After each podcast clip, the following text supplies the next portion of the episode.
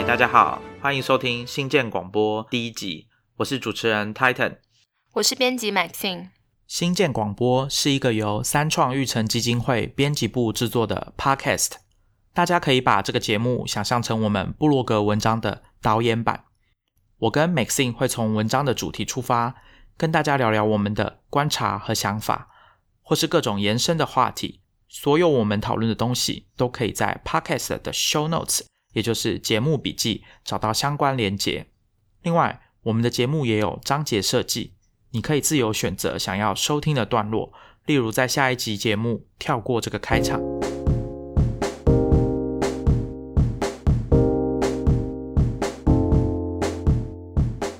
好，那我们就直接开始吧。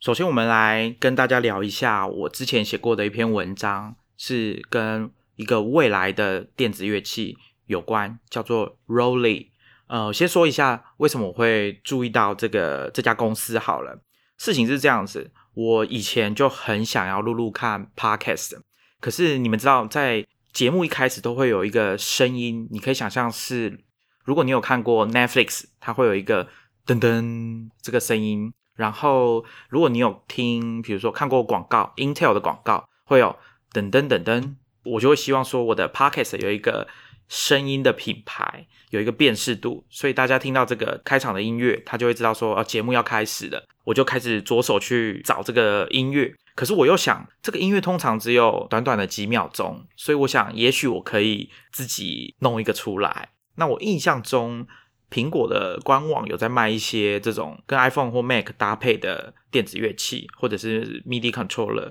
有打击垫一格一格的那种，所以我就打开他们的网站上去看。可是呢，我反而被一个黑色的一个方块的物体就吸引了，因为它很黑嘛，所以很明显。那我就看说，哎，这什么东西？那苹果官网有一些简单的介绍，后来我就去 Google，就直接找到 Rolly 这家公司的网站。原来它是有两种，一种是键盘的，就像大家看到电子琴那种形式有按键的。那另外一种，我我一开始看到那个方格型的，它其实是有一点像是人家讲的打击垫，只是它是一整块，就像可能像比那个你电脑的触控板还要再更大一点。然后它是一整个的，而不是一格一格的，上面都是细胶。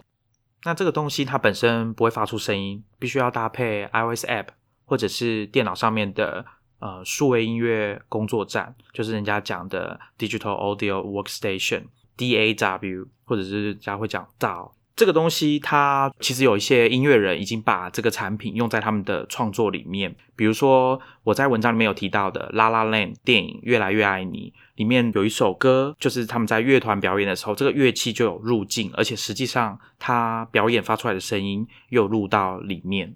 那这个乐器除了音乐制作者会使用之外，它适不适合初学者啊？嗯，这个问题我觉得好像没有办法说直接跟你讲说 yes or no。可是我会觉得说它应该是适合的。我有在文章里面有提到说，我有采访一个台湾的音乐家叫张超然。那他那时候回答的答案是蛮容易懂，他就说演奏乐器的这个英文就叫 play 嘛，play piano，所以他就觉得说这个在演奏乐器本身就有玩的意思，所以我们中文里面也会讲说，哎，你都玩什么乐器，或者玩什么样的音乐？所以如果觉得这个乐器 Rolly 的产品好玩，那张超然他就觉得说，你觉得它好玩很酷，那这样的动机其实就已经够了，所以你不用太在意说。是不是初学者？呃，但是呢，有还是有，他还是有讲，比如说，如果你有考虑说，你今天是很严肃、很认真、有系统的，想要进入这个音乐的领域，要学习演奏乐器，然后是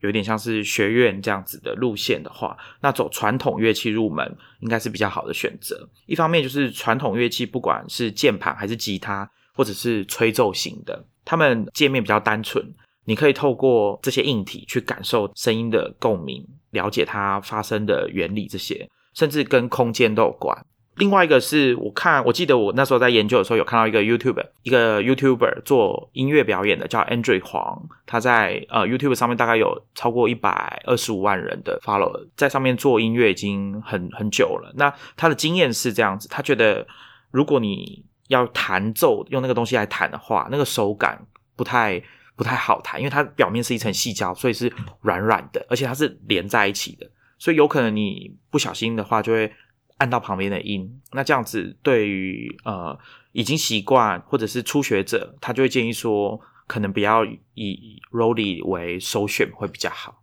那我这边问一个，就是我们可以到哪里买到 Rolly 这个乐器？那 Titan 你自己有买来玩吗？哦，呃，我自己买的是那个 Lipad Block，就是我刚刚前面有跟大家讲的那个方形的，上面没有不像按键的那个东西，像打击垫，我有买。那买的方式其实我那时候是在官网吧，就是英国，他从英国直接寄过来。或者是我刚刚也有提到，是我一开始是在 Apple 的网站，其他地方，比如说你大家去网络上搜寻一些乐器行实体的啦，或是线上的，应该都有，他们都有进货来卖这个东西。好像，嗯，我有去参加过一些就是做音乐的人的聚会，那里面有一些人，他有他们也有说他们知道这个东西，也有玩过这样子。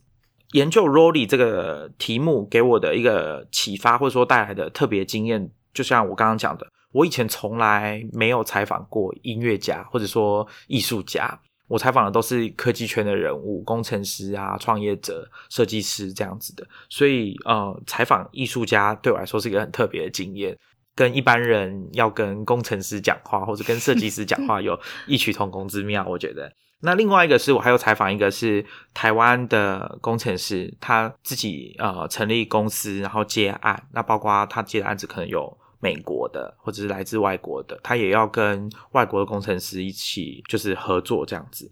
那我觉得这种经验都是蛮好的，比较特别。那另外一个是我因为 Rolly 的关系，我必须去研究音乐这个东西，因为其实我就是一个音乐的门外汉。那我透过 Rolly，他认呃让我认识了，比如说我刚刚说的 YouTuber Andrew 黄，或者是你买 Rolly，他其实会送你很多其他。其他厂牌的软体不是只有他们家的东西，所以其实你也会呃知道说有新的软体，比如说像我知道的 Ableton Live，或者是 Ableton Push Two，或者是我还透过呃比如说 Android 黄或者其他的音乐人，他们偶尔也会提到，比如说像呃一家瑞典的公司叫 Teenage Engineering，他们有一个他们的产品也蛮特殊的，希望有机会我也可以跟大家介绍一下。那我想要讲的是这种。打开视野的经验是很特别的。我们希望说，Star Rocket 我们的部落格的文章，或者是我们办的课程，都是可以希望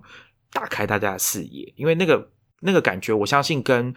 平常我们在做每天在做一样的事情是很不一样的。还是要提一下说，Rolly 它的问题是在于说，或者是我在文章里面有讲说，它是一个多么有创新、具备创新精神的产品。或者是它玩起来很好玩，像我这个不懂音乐的人，可能都可以玩个一两下。透过他们的 App，还有里面的一些声音，就他已经做好的素材，可能可以很快的就弄出一段声音。事实上，你们前面有听到的短暂的过场的音乐，就是我用 Rolly 跟他的 App 做出来的。可是呢，它还是有一些大家比较对它比较质疑的地方。比如说，我文章有提到相关的批评，是因为他把声音的素材都放在 App 里面了，所以他把这个创作的过程变得比较简单，这是他的目的。因为他希望做数位音乐，创作数位音乐可以像我们拿手机数位相机在拍照一样，变成大家都可以接触摄影。在以前，不要说很久，大概就十几年前，你要学拍照，你就是要买一台。不便宜的相机，甚至还有底片，然后你要看你拍出来的成果，你要再花另外一笔钱去把照片洗出来。那这件事情在数位相机，甚至是智慧型手机出现之后就被改变了，大家都可以拍照，而且显然，呃，一般消费者是很喜欢做这件事情的。那 Rolly 他们的其中一个精神就是希望把创作音乐这件事情也把它大众化。可是这个有一个负面的，就是有人就说。当你把这些东西都变简单了，就是我可以很快的就按出一些旋律或者是音乐，那这样会不会其实有一点像是反而是让使用者，尤其是初学者，他们会迷失在玩那些声音里面？因为我的经验就是，我一拿到 Rolly 打开 App，我发现里面有很多声音包，有一些是像什么 Hip Hop 的音乐，或者是古典四重奏，它有那个小提琴啊那种的。所以我就会一直去试着按那些声音，然后看看有没有什么新的可以下载。可是，呃，如果你想要真的做出一些东西，或者比较认真的做，你还是要去了解一些基本的东西。所以，像包括张超然或者我查到了一些资料，他们都会有一点担心，说使用者会迷失在这种各种好玩但是又容易取得、容易上手的东西。所以，呃，这应该是其中一个问题。那像我之前有采访过 Temple 冯彦文，我们有在私底下有闲聊到，他就说，像抖音好了，抖音也可以让，也不是只有抖音，应该说包括很多的呃影音的创作的 App，都会很快速的让你在很短的时间内就做完一部短片。那它有一些设定好的特效、音效都帮你做好了，可是 Temple 他就觉得说，这个东西它的问题就是它会让你没办法把东西做深。就是浅浅的，像像很表面的把那个东西做完。可是如果你重复几次之后，你很快大概就会，要么是腻了，要么就是不知道自己还可以再做什么。那这样可能就是这种产品，这种类型的产品，它必须面对挑战。那对使用者来说，这么往前进下一步，可能也是一个另外一个重点。那还有一个是我觉得很很有趣的是，这也是算属于打开视野的经验，就是他们的创办人以前是学哲学的，然后他从小是在家里受教育，去上的也是体制外的学校，那他甚至还有去日本当过和尚，就剃光头，一个美国人，然后剃光头在那边当和尚啊，后来去哈佛大学念书，他念的是什么？他念的是范文，然后还有中国的古代的那种文言文。我以前有看过，大家不知道有没有看过电影那个《异星入境》，他是那个华裔的科幻小说的作者江峰南他写的，就在讲说语言学对于一个人的认知，或者说呃，或者是说对于我们人使用这个语言去了解这个世界，会造成一些差异。那包括外星人他们的语言跟文字，我觉得这个东西呃对我的影响就是。我可以去试，我以前没有想过这个问题，是我做了这个采访，我才有想到。像我们知道，在科技圈很有名的 Kevin Kelly，或者是大家都知道的贾伯斯，他们都是六零年代的嬉皮。那六七年代那个时候，社会的环境跟他们接触到的文化，我认为是很明显，大家应该都可以感受到，去影响到他们后来做的东西。那我觉得这个是在我写这个 Rolly 的主题里面获得的一个蛮大的乐趣跟启发。那当然，我有把我那些素材我都放在文章的链接里面，大家可以去看一下。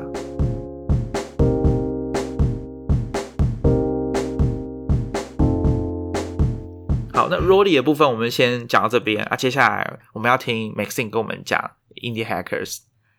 OK，那我今天要跟大家介绍是一个叫做 Indie Hackers 的网站。那其实我在二零一八年九月的时候有写过一篇文章介绍这个网站。那那个时候我特别专门用专文去介绍这个网站，是有一个原因，因为其实我们三创育成的 Medium 从二零一八年的六月开始经营。那前面头几篇大概有四到五篇的文章吧，其实里面谈的产品取材全部都是来自 Indie Hackers。所以后来我就想说，我既然已经从那个网站上面取材这么多东西了，那我是不是应该要就是写一篇文章来好好介绍 Indie Hackers 这个网站是什么？我这边先简单的讲一下，说这个网站是什么好了。Indie Hackers 其实你从这个网站的名字可以看出来，顾名思义，它就是给 Indie Hackers 独立创业人的人聚集的一个地方。那所谓的独立创业，其实指的就是啊，你是只身一个人，你没有创业伙伴，或是最多你只有一个 partner。然后你没有什么团队，那更重要的是你没什么资源，你没有什么钱，然后你也不拿创投的钱，完全自食其力在创业。简单说就是 bootstrapping，这就是独立创业。那所以 indie Hacks 就是给这一群完全独立创业的人，他们聚集在上面发问，或是分享他们自己创业的历程故事，还有发表他们产品的一个地方。那这个网站它其实是在二零一六年就是创立的，它是有一个 MIT。毕业的工程师叫做 Cotton Allen，他创办的。那他那时候创办这个网站，其实他的想法也很简单，就是因为他自己那时候也在思考说，哦，我想要创业，那可是我要创什么业？然后他就很多的灵感开始一个个删减这样子。然后他就觉得他在想这些事情的时候，其实他有很多的疑问，比方说我的灵感从哪里来？我要怎么去找到我的商业模式？像这些问题，然后就觉得说。这些问题应该不是只有他一个人才会想到，他觉得可能很多在开始要创业的人，或是自己一个人创业的人都会有这个问题，所以他就想说，那我干脆就来创办创立一个这样的网站，就是让大家可以聚集在一起去发问，然后分享自己的故事。所以这就是 Indie Hackers 一开始是怎么出现的。那这个网站比较特别的地方是，它在二零一七年四月的时候被一间就是超大的明星金流公司 Stripe 收购了。那详细收购的这个流程跟内容的话，我还是建议大家回去看，因为细节还蛮多的。那为什么我今天要在 Podcast 里面特别推荐这个网站，就是给大家，是因为我发现我那时候在写文章的时候，我好像。只有介绍这个网站的背景，还有它的创办人，可是我好像没有去讲说，我觉得这个网站其实特别适合哪些哪样的读者，然后或是我们的听众哪样的听众来 follow。那我其实想说，我觉得第一个适合的人是，如果你平常就是蛮关心一些科技的资讯，然后创业资讯，或是你有一些创业的念头，或是你对新创这领域其实是很关心的人，那我觉得你可以把 Indie Hackers 纳入成为你资讯来源的一个清单。因为它其实上面嗯有非常多的产品，然后非常多的灵感，有点像 Product Hunt 或 Beta List，你可以在上面看到很多新的 idea，然后新的产品，所以我觉得它是一个三不五时可以回头去看的一个网站。第二个我觉得很适合的人是。你就是在创业的人，就是独立创业的一个人。因为像我刚刚说，其实它上面有非常多的故事。因为像是那个创办人，他会透过 interview 的方式去访问这些正在创业的人。然后他其实也自己有经营一个 podcast，所以你可以在上面听到很多可能跟你很像，你就是自己一个人。然后他们怎么处理很多创业初期会面临到的问题。所以我觉得很适合，就是推荐给就是你正在创业的人。比方说像我们。我们三创育成的咖啡吧，我们其实在那边常常看到，真的就是独立创业的。那像我就觉得这些人都很适合上来。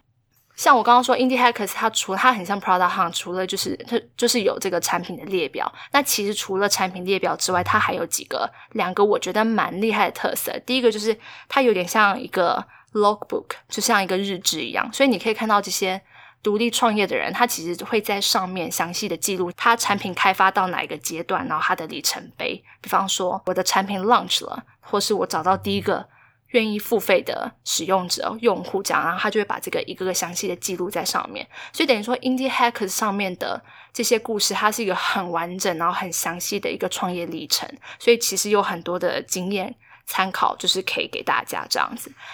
另外一个的话。Indie Hackers 的特色是，它是一个非常强大的 community。因为我刚刚说了，它就是给一些独立创业的人聚集在一起的地方，所以它其实有点像是工程师常在使用的那个 Stack Overflow。就上面其实你可以做很多的问答，那其实大家也很不吝啬在上面问一些，就是听起来其实非常非常小的问题，比方说你的灵感哪里来的，然后你怎么赚到你第一千个一千美金的钱？那其实这些是听起来好像是非常非常小，可是就是很多人都在问，所以代表说其实很多人都有同样的困扰，比方说会说，啊，我的电子报怎么都没有人。就是回应我，我发出去那么多，那我应该怎么办？像这样很很 basic、很基础的问题，都有人在上面发问。然后其实上面的互动的方式其实还蛮，我觉得还蛮温馨的啦。大家那个互助的精神蛮强的，所以其实这也这个 community 的氛围也是 Indie Hackers 一个很重要的特色。我想我应该算是你讲了第一种，就是平常有在关心科技新闻的，我也会看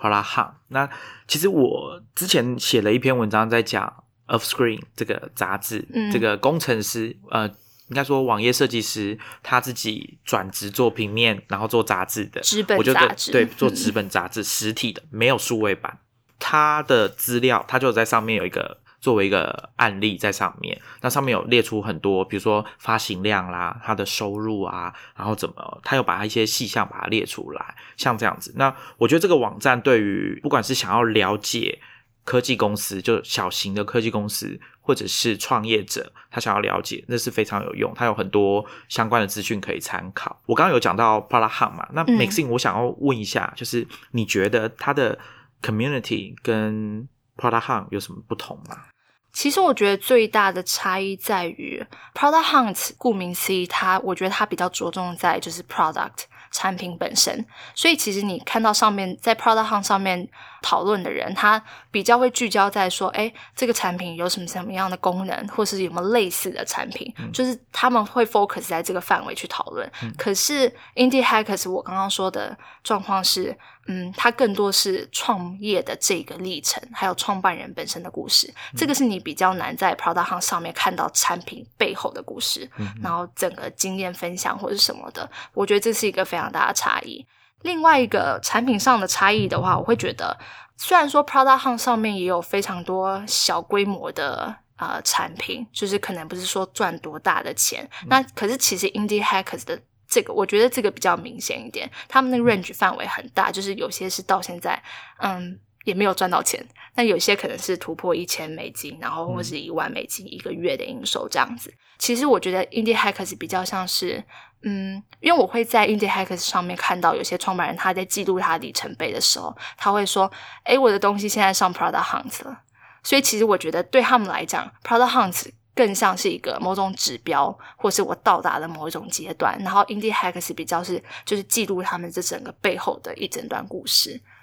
那 Indie Hackers 上面有台湾人的案例吗？嗯，我其实上去查过了，我是输入台湾就台湾这个关键字上去，然后其实我没有找到嗯台湾人自己的案例，但是有不少，嗯也也不会很多了，大概一两个吧，是住在台湾的外国人。然后他在上就是在台湾创业，然后他在上面分享他的案例。那我是觉得说，嗯，就像我刚刚讲的，Indie Hackers，它其实有很大一个特色是它是 community。那其实我相信台湾有非常非常多就是就是独立创业的人，所以我会强烈就推荐你们可以上去这个 community，就一起在。就在这 community 里面建立一个台湾的 community，因为其实除了我刚刚说的产品啊、故事分享之外，Indie Hacks 还有一个小功能，就是它会发起一些 meet up。那其实就是这些创业的人，他们自己在上面，然后使用 Indie Hackers 这个名字，然后在全世界各个城市发起一些小聚会，让让大家就是不是只是在网站上面交流，而是可以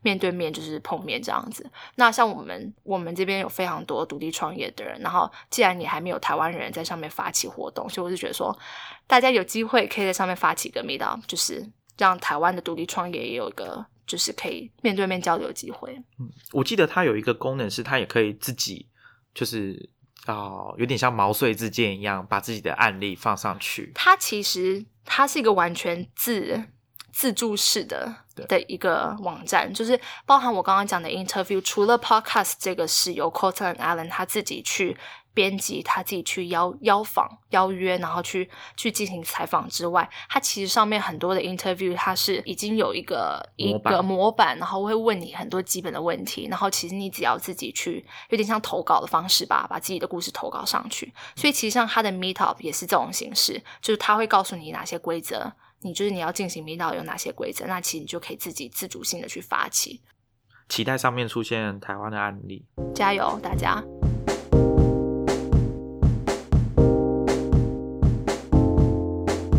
是你最近有看到什么新的东西吗？或者自己有用什么新的产品吗？应该不算是新的产品，可是我最近用的特别凶，就是 Pocket。因为过年的期间，就是我在过年之前存了非常多的文章，然后我想说过年的时候要把它一个个就是捞出来再看那样子。那其实 Pocket 就像我刚刚说，它是它是你在网网页上面就是看到一些好的文章，你其实只要按一个按钮，然后它就会自动帮你存到你的 Pocket 上面，然后你可以桌机也可以看，然后手机也可以看。可是我觉得它真的非常的方便，因为你就不用在你的浏览器上面开。无敌多的就是网页，然后就是反正你可以就很轻松的把它存下来之后，就把它抛在脑后，就先暂时忘记。然后重点是因为它有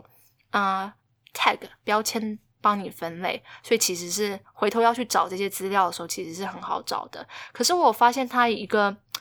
嗯，我觉得有个功能，就是我这一次发现，我觉得需要，但是我不确定有多少人跟我一样，就是有这个需求，就是其实。我在存这些网页的时候，因为它其实就是存下来，所以你当然知道这个 source 这个来源是，比方说是《纽约时报》也好，或者是谁谁谁写的部落格的文章也好。可是我还会有个习惯，就是因为我们有时候在划，我们通常看到这些文章的时候，会把它存起来。之前我们可能就是在 Twitter 或者是脸书、Facebook 上面划。那你不一定是刚好滑到，或者你不一定是直接进到这个新闻媒体里面去找到这篇文章的，你可能就是滑滑滑的时候看到，然后有兴趣，或是你看到别人推荐分享有兴趣，你才把它存起来的。然后，可是我常常就会想说，我到底是在哪里看到的？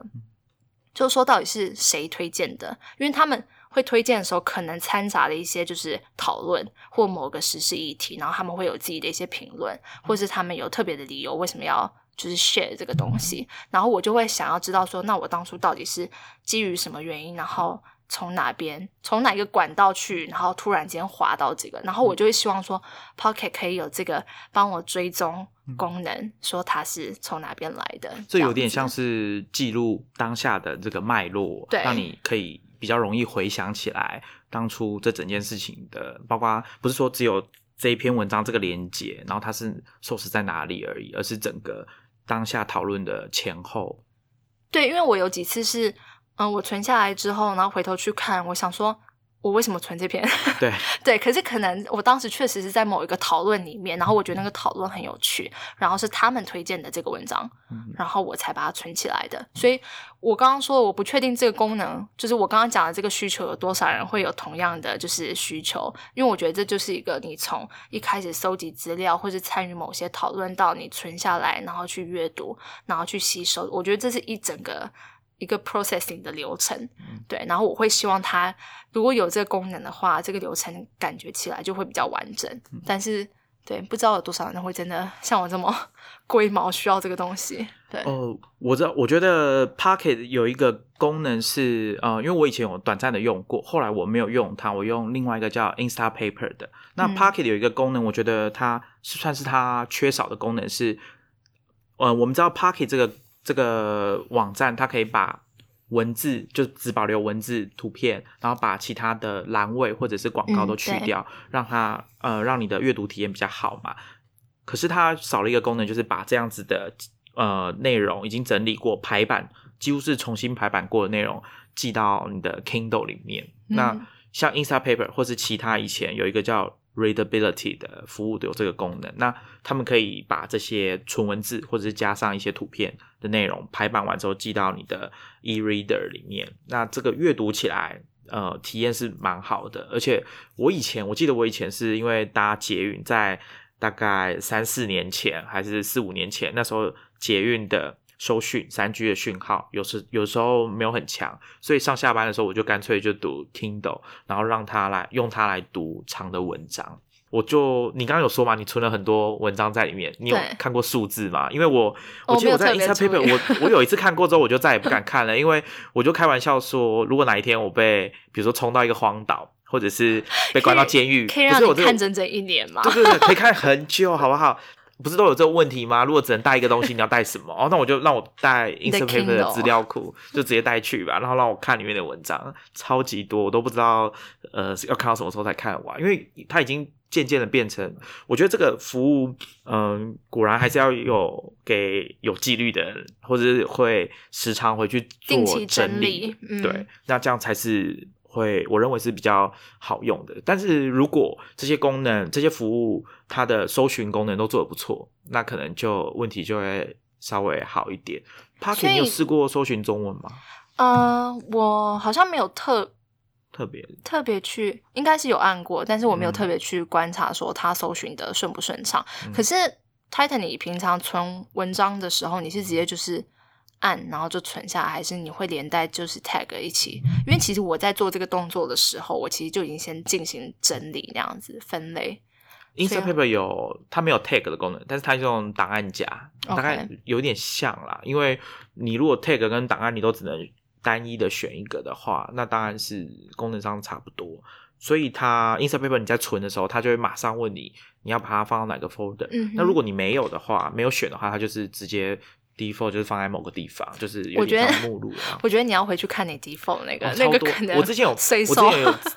我之前有整理过。我最近正想要再回去重新整理一次那个资料夹，因为有时候他可能，比如说我要写文章，我以前有一段时间是我想要写某个主题，我就在上面搜寻呃各种网络的东西，然后只要有。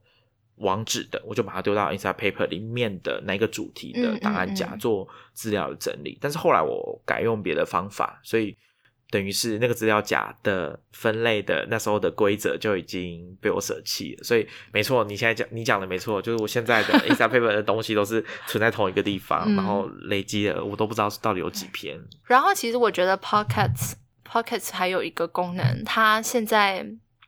到现在还没有做的很完整，就是 Highlight。哦，对这个 Inside Paper 有做哦，它还可以其实以你现在写笔记。是要推坑我移民哦然后他要付钱，他要付钱。对，就我觉得有有可以 highlight 的功能的话，在你阅读上面其实真的会更便利很多。嗯哼，对，好，这就是我们最近看到新的东西，或者是我们最近对一些我们在用的产品的讨论。以后我们的节目的第三段，就是我们讨论完或跟大家分享完我们的文章之后，我们还会讲一些可能是一种或一个或两个，就是我们最近看到新东西，然后我会跟 Maxine 跟大家分享啊讨论。那如果大家有什么意见回馈，都欢迎留言或者写信来跟我们讲。那如果你觉得我们的 podcast 还不错啊，记得在 iTunes 订阅，或者是你喜欢的 app 在里面订阅，然后帮我们就是留个评价，给我们一些回馈，这样子，让我们可以让这个 podcast 变得更有趣、更好听，这样子。最后也不要忘了追踪我们的 Medium，然后喜欢的文章拍拍手，这样对，或者是你也可以来，要求越来越多。或者你也可以来三创 C 楼，我们这边有一个找我们喝咖啡咖啡吧。对对对，嗯没错。好，那我们下次见，拜拜。拜拜。